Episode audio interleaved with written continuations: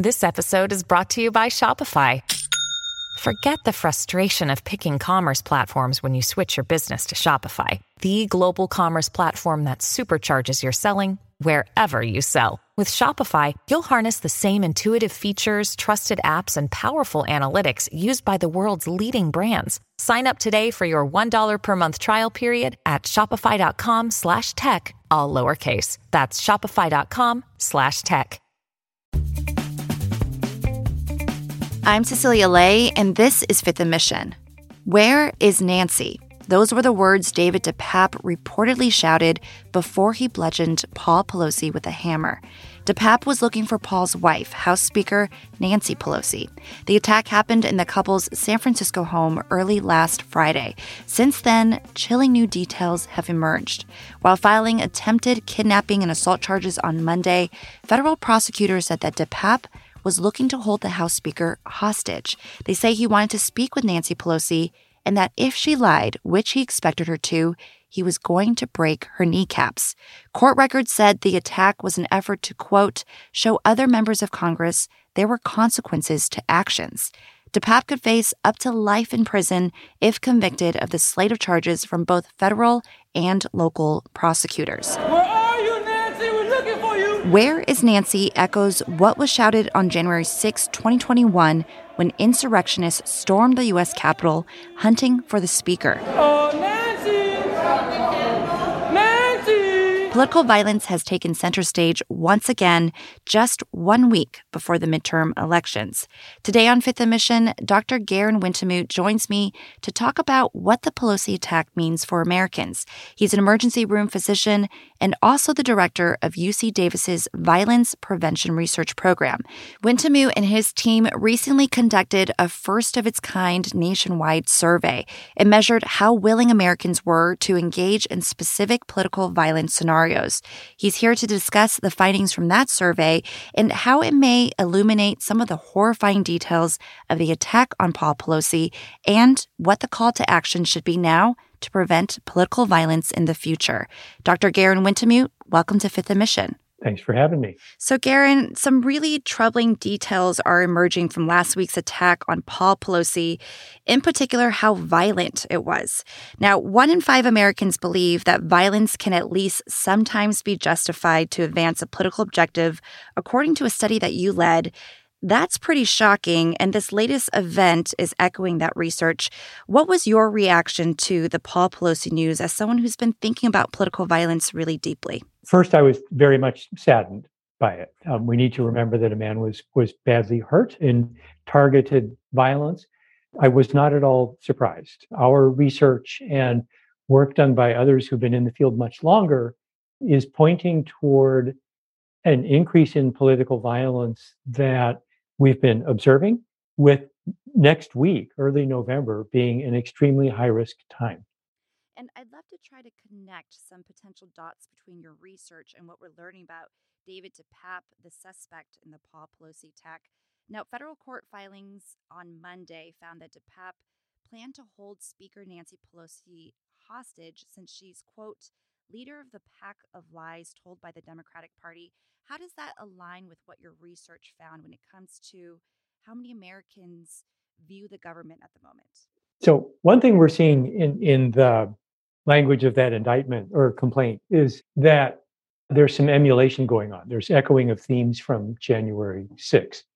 What we found in our research and others have found, and this won't surprise any of your listeners, there's a real tendency toward conspiracy thinking among MAGA Republicans, for example. About 30% endorse elements of conspiracy thinking, such as the Great Replacement. A high percentage endorse the core elements of the QAnon delusion complex, which, to remind people, it's a substantial portion of people believe that uh, government and social institutions are controlled by a group of satanic pedophiles who traffic children for sex. That sounds like nightmare stuff. And here we are on Halloween. The nightmare is out among us. Mm-hmm. Now, an easy explanation, and you've just pointed that out MAGA Republicans, the Capitol insurrection. a lot of people can point to former President Donald Trump and the disinformation that he spread about the election and among other things as a cause.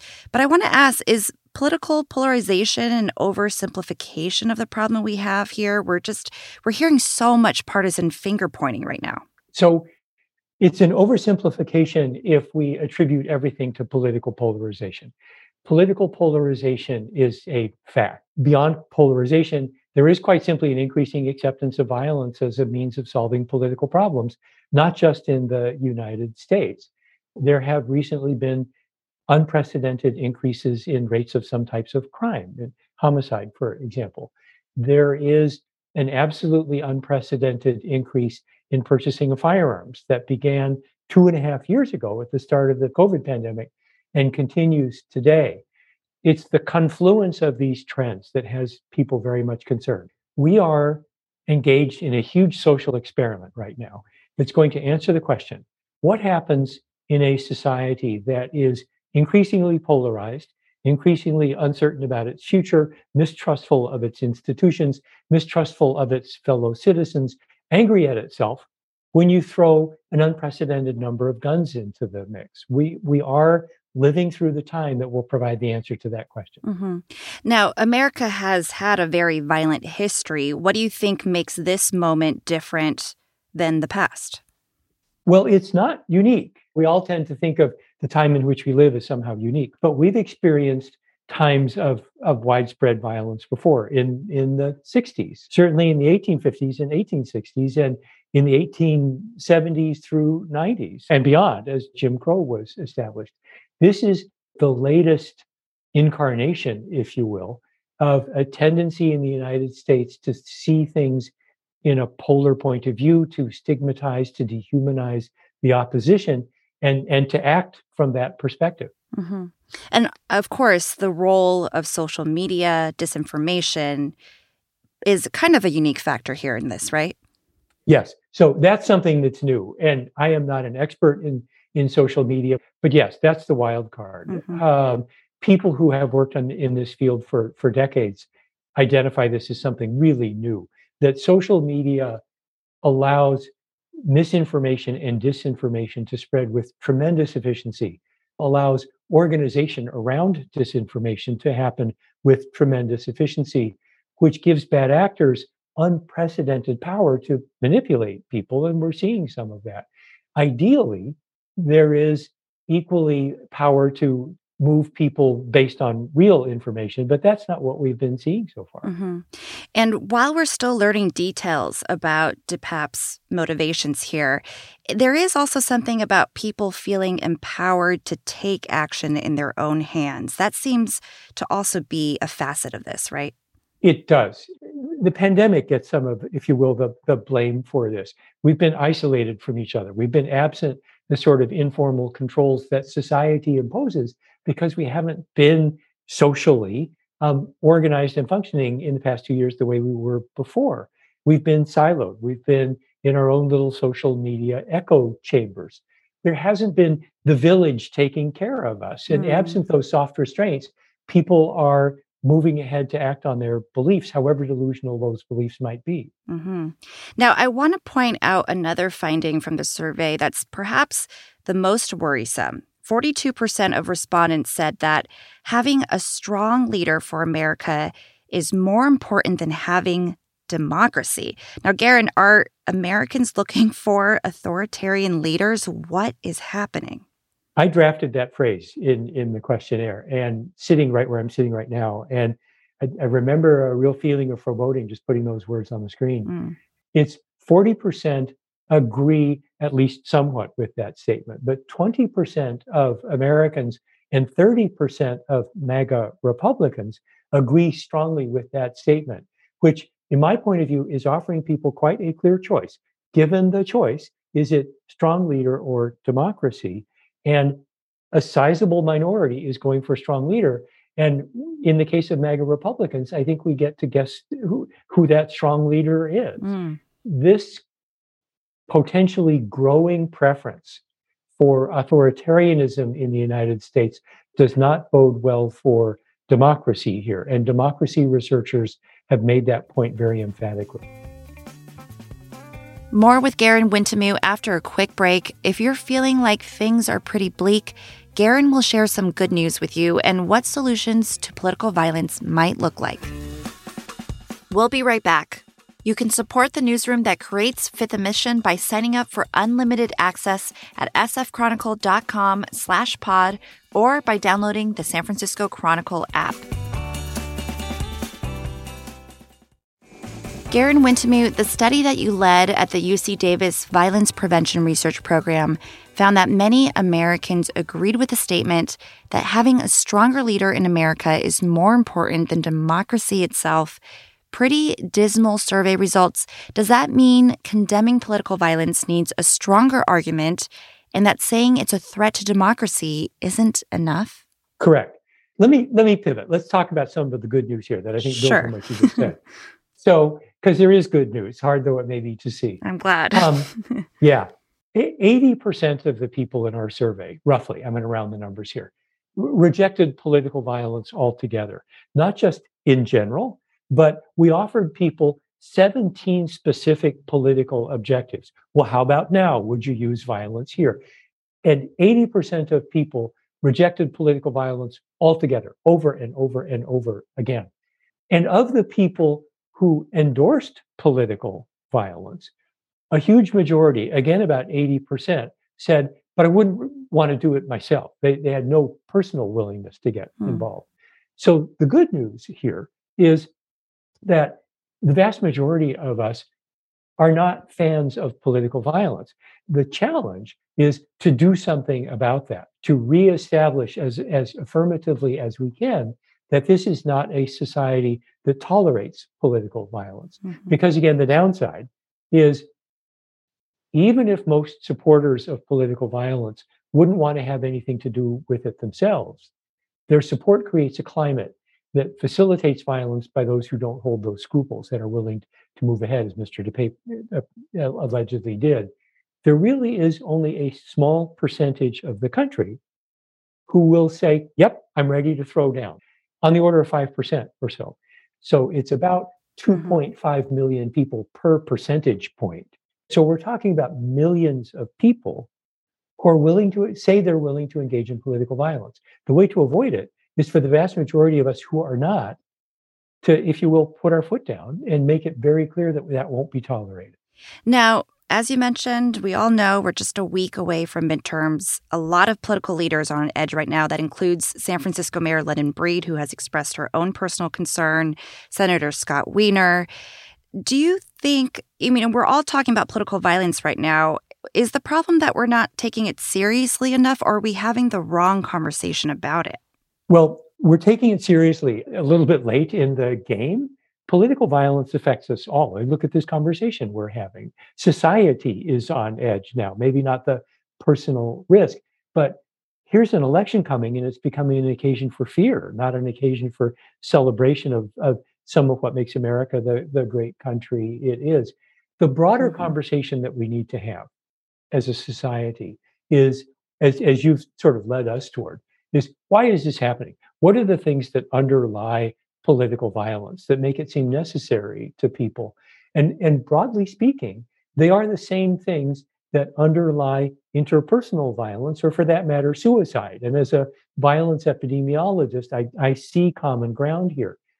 The things that make violence seem necessary add up to a lack of any sense of a future that I, I have in mm-hmm. some way or other been disenfranchised. I'm isolated. Maybe I have some personal risk factors, but I see society as structured to exclude me. And nonviolent means of redressing this problem are closed off to me. So, what do I have to lose? Mm-hmm. Whichever type of violence we're thinking about, we need to think about how to restructure our society to make violence seem less necessary to people. That's the work of generations. And we have days before the election. So there are both short term, medium term, and long term solutions that we need to put in play simultaneously. And on that note, many people have seized on this troubling event to talk about the way that crime is being managed by San Francisco leaders. The mental health history of DePape is being closely examined. You're alluding to this, but it seems really important that when we're thinking about solutions, that we think about the nuances here and not just use blanket generalizations at what's needed, right? No question. Police, I think, are the, the first people to say, we are not going to arrest and incarcerate ourselves out of this problem. They have a specific job to do, and we can discuss, maybe disagree about what we think about that job. Society has chosen, I do not agree with this choice, to, if you will, delegate to the police the job of, see the air quotes here, controlling crime. It's a societal responsibility. It's not a law enforcement responsibility. And we, we as a society are shirking our responsibility. Mental health care is necessary because there's a moral imperative to provide care to those who suffer. Mental illness is not a strong risk factor for violent perpetration. Mental illness is a risk factor for being a victim of violence or for perpetrating self harm, suicide. But there are many other, both personal and, if you will, social determinants of violence that are simply beyond the capabilities of the police. Mm-hmm. And it always seems like the long term solutions to mitigate these kinds of risks is the hardest thing to solve, right? Uh, Short term solutions, more enforcement, more security, more funding resources for that kind of stuff is easier to come by, but the long term strategies always seem kind of tough here, yes, right? Yes. I, the long term strategies include, by no means an all inclusive list, include better education, job security, income security, housing security, a sense of living in a society in which one, whoever one might happen to be, in which one has a stake, in which one has something to lose if one decides to, to commit violence. That's society's work. That's not law enforcement's work. It's work of all of us. And I agree. Um, this is a characteristic, I think, of the species. Unfortunately, we don't see the immediate short term benefit to us, so we kick it down the road. And we've been doing that for centuries. And sort of like strain developing along a boundary between tectonic plates, strain accumulates and something really bad happens because we don't relieve the strain. We don't create the structures that allow society to include its members and function smoothly. And this kind of political violence, I mean, I'm a woman of color. I'm worried about who else is vulnerable to this brand of violence. Reports have found that DePape, the Pelosi attack suspect, had shared a lot of hateful views towards people of color, women, Jewish people, among others. The study that you led found that more than 41% of respondents agreed that, quote, native born white people are being replaced by immigrants in America. This isn't just about politics. It, it goes deeper than politics. It's about disparity. Violence and disparity are linked along all the axes on which disparity exists. You mentioned gender and ancestry, but also along social class lines, national origin lines, gender identity and sexual orientation, all of those. I, I, think we have an inherent characteristic as a species to differentiate ourselves from others, to establish lines of power and advantage to self along those lines. So the problem with the structures that create our and any other society is that they tend to be set up to, to benefit the people who create them, not to benefit everybody. And and in this country at this time, the manifestation is as you describe it. Mm-hmm. Now, your study is very sobering. This latest news is very sobering. Where do you go from here? You lead this center that studies violence so closely. How do we advance this towards solutions? Yep. Um, and I've been doing it for 40 years and I'm optimistic. And what drives that optimism is you and I have been have been having a conversation about all the terrible things that people do to each other and think about each other. But we could also be having a conversation about all the wonderful things that people do for each other and think about each other. I'm a clinician, I'm a physician, and every shift I work, I see evidence of humanity's humanity, if you will, on the on the positive side. I'm not willing to give up on us and our future. And that's what keeps me going. And I'll, I'll sort of personalize it and oversimplify it um, this way. If the good guys give up, the bad guys win. Dr. Garen Wintemute is an emergency room physician and a firearm violence researcher. He's also the director of the UC Davis Violence Prevention Research Program. Learn more about their work at health.ucdavis.edu slash VPRP. For ongoing coverage on the attack against Paul Pelosi and other stories about political violence and the upcoming midterms, visit sfchronicle.com and the Chronicle app. Thank you to King Kaufman for editing this episode and to you for listening.